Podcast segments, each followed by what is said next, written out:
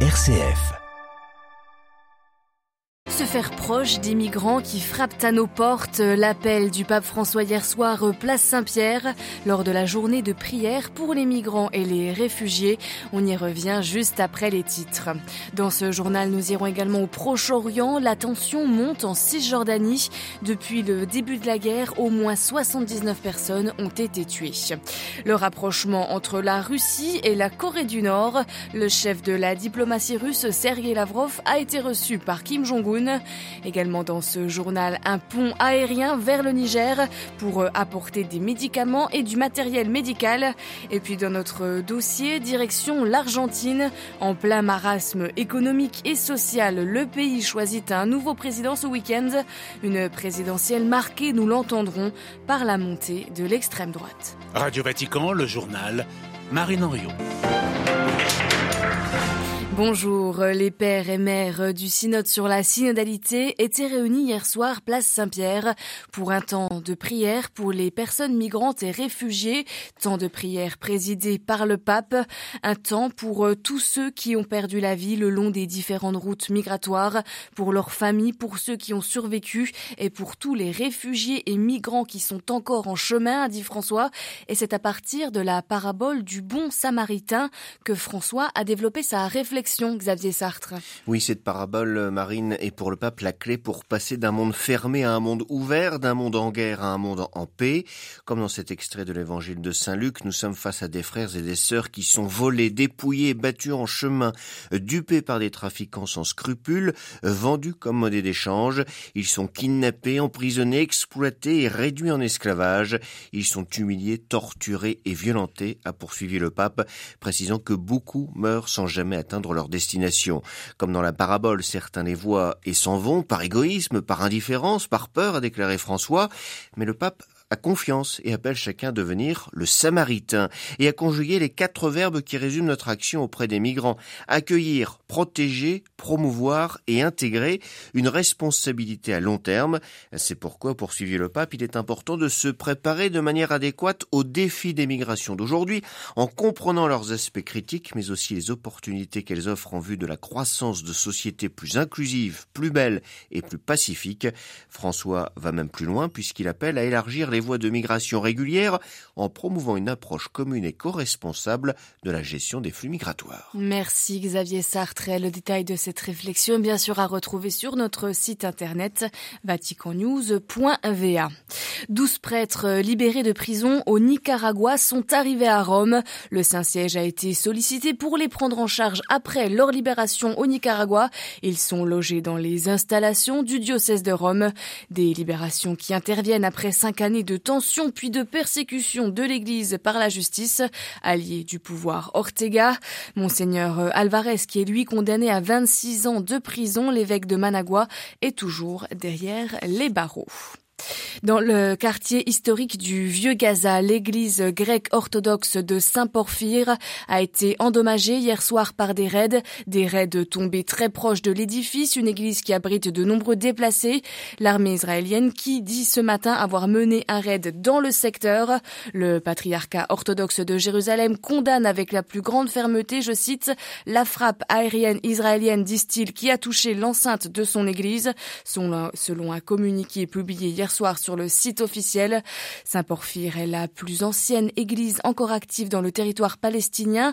Elle abrite donc les reliques de Porphyre, ermite et évêque de Gaza au 5e siècle. De l'autre côté de la frontière, en Égypte, plus précisément au passage de Rafah, les camions remplis d'eau, de médicaments et de nourriture attendent toujours de pouvoir passer. Mercredi, les États-Unis, Égypte et Israël promettaient le passage de 20 camions vers les civils de Gaza. Hier soir, le directeur de l'OMS déclarait douter que ces camions puissent entrer dans l'enclave palestinienne. Les plus de 2 millions d'habitants de la bande de Gaza sont coupés d'eau et d'électricité depuis presque deux semaines. L'ONU estime qu'il faudrait faire passer au moins une centaine de camions par jour pour répondre à l'urgence humanitaire.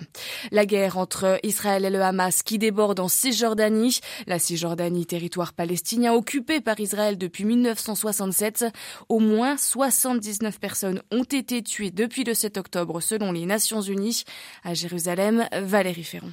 Alors que les pressions se font de plus en plus fortes pour forcer Israël à permettre l'acheminement de l'aide humanitaire et de médicaments à l'intérieur de la bande de Gaza. Les tensions sont de plus en plus vives en Cisjordanie où les forces d'occupation israéliennes ont mené une série d'incursions, notamment dans les régions de Hébron, Bethléem, Naplouse, ainsi qu'au cœur même de la ville de Ramallah, provoquant à chaque fois des affrontements avec les jeunes. Les clashs sont particulièrement violents ce matin dans le camp de réfugiés de Shaufat à Jérusalem, alors que celui de Nour Shams, près de Tulkarem, est toujours bouclé depuis hier et reste le théâtre d'affrontements violents entre troupes israéliennes et groupes armés locaux. Jérusalem, Valérie Ferron, Radio Vatican.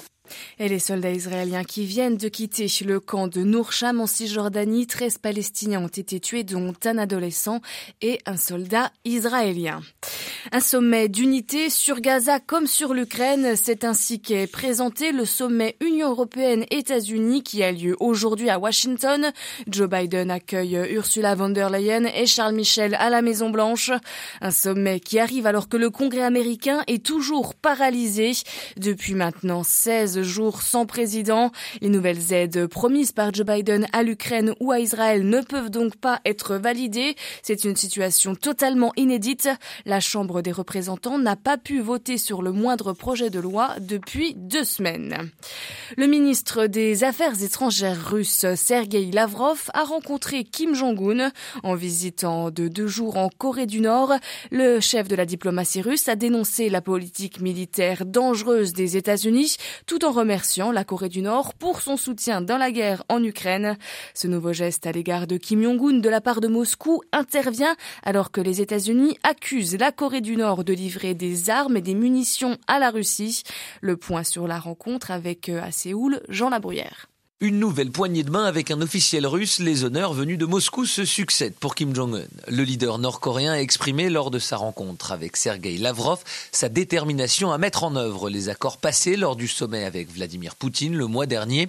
Pourtant, presque rien n'a filtré officiellement sur la nature de la coopération renforcée entre les deux pays. Un plan d'échange pour l'année 2024-2025 a tout de même été signé. L'objectif est d'approfondir les échanges commerciaux, économiques, scientifiques, culturels et technologique, selon l'agence de presse nord-coréenne. Les deux camps auraient également une vision consensuelle de la situation actuelle dans la péninsule, où des exercices militaires entre la Corée du Sud, le Japon et les États-Unis doivent avoir lieu ce week-end.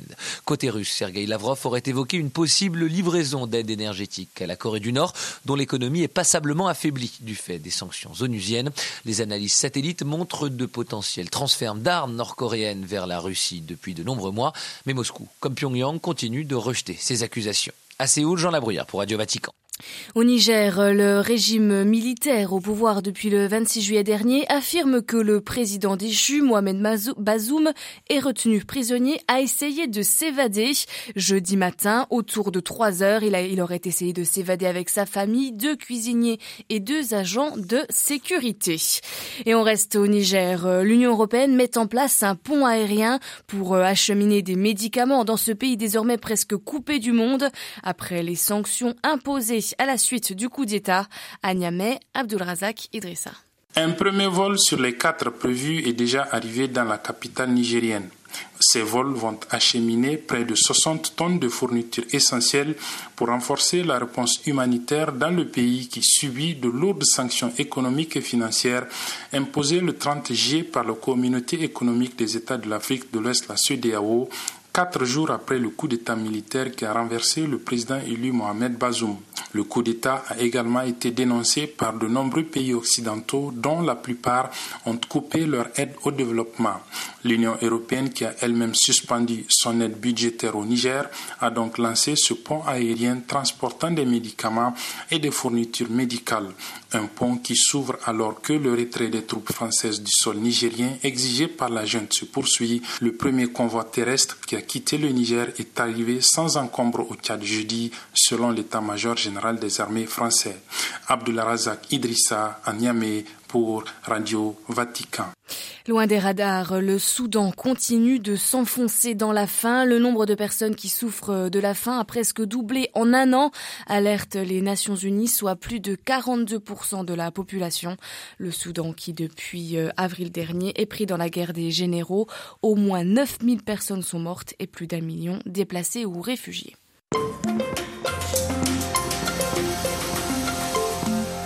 Ce matin, dans notre dossier, direction l'Argentine, où dimanche se déroulera le premier tour de l'élection présidentielle, avec une surprise, la figure de Javier Milei, économiste et ancien chroniqueur télé de 52 ans, élu député il y a deux ans à Buenos Aires. D'extrême droite, il est connu pour ses outrances et il a promis de dégager la caste politique et voleuse. Alors que l'Argentine est engluée dans l'inflation, 115% en un an, le libéraliste Javier Milei pourrait surprendre dès le premier tour de l'élection. Alors qui est vraiment ce personnage iconoclaste?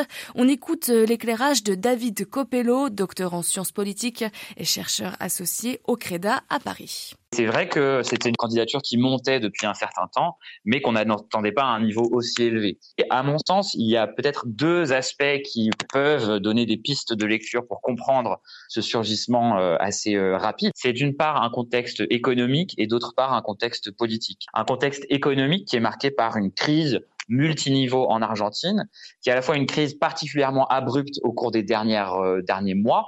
On a une, un, des taux d'inflation extrêmement élevés qui dépassent les 120%. On a un taux de pauvreté dans le pays qui est de l'ordre de 40%. Bref, tous les indicateurs sont au rouge, voire même au rouge écarlate. Et par ailleurs, c'est une situation de crise qui dure dans le temps. Et puis, il y a un contexte politique ou politico-judiciaire, je dirais, marqué par une grande défiance vis-à-vis -vis de la classe politique argentine.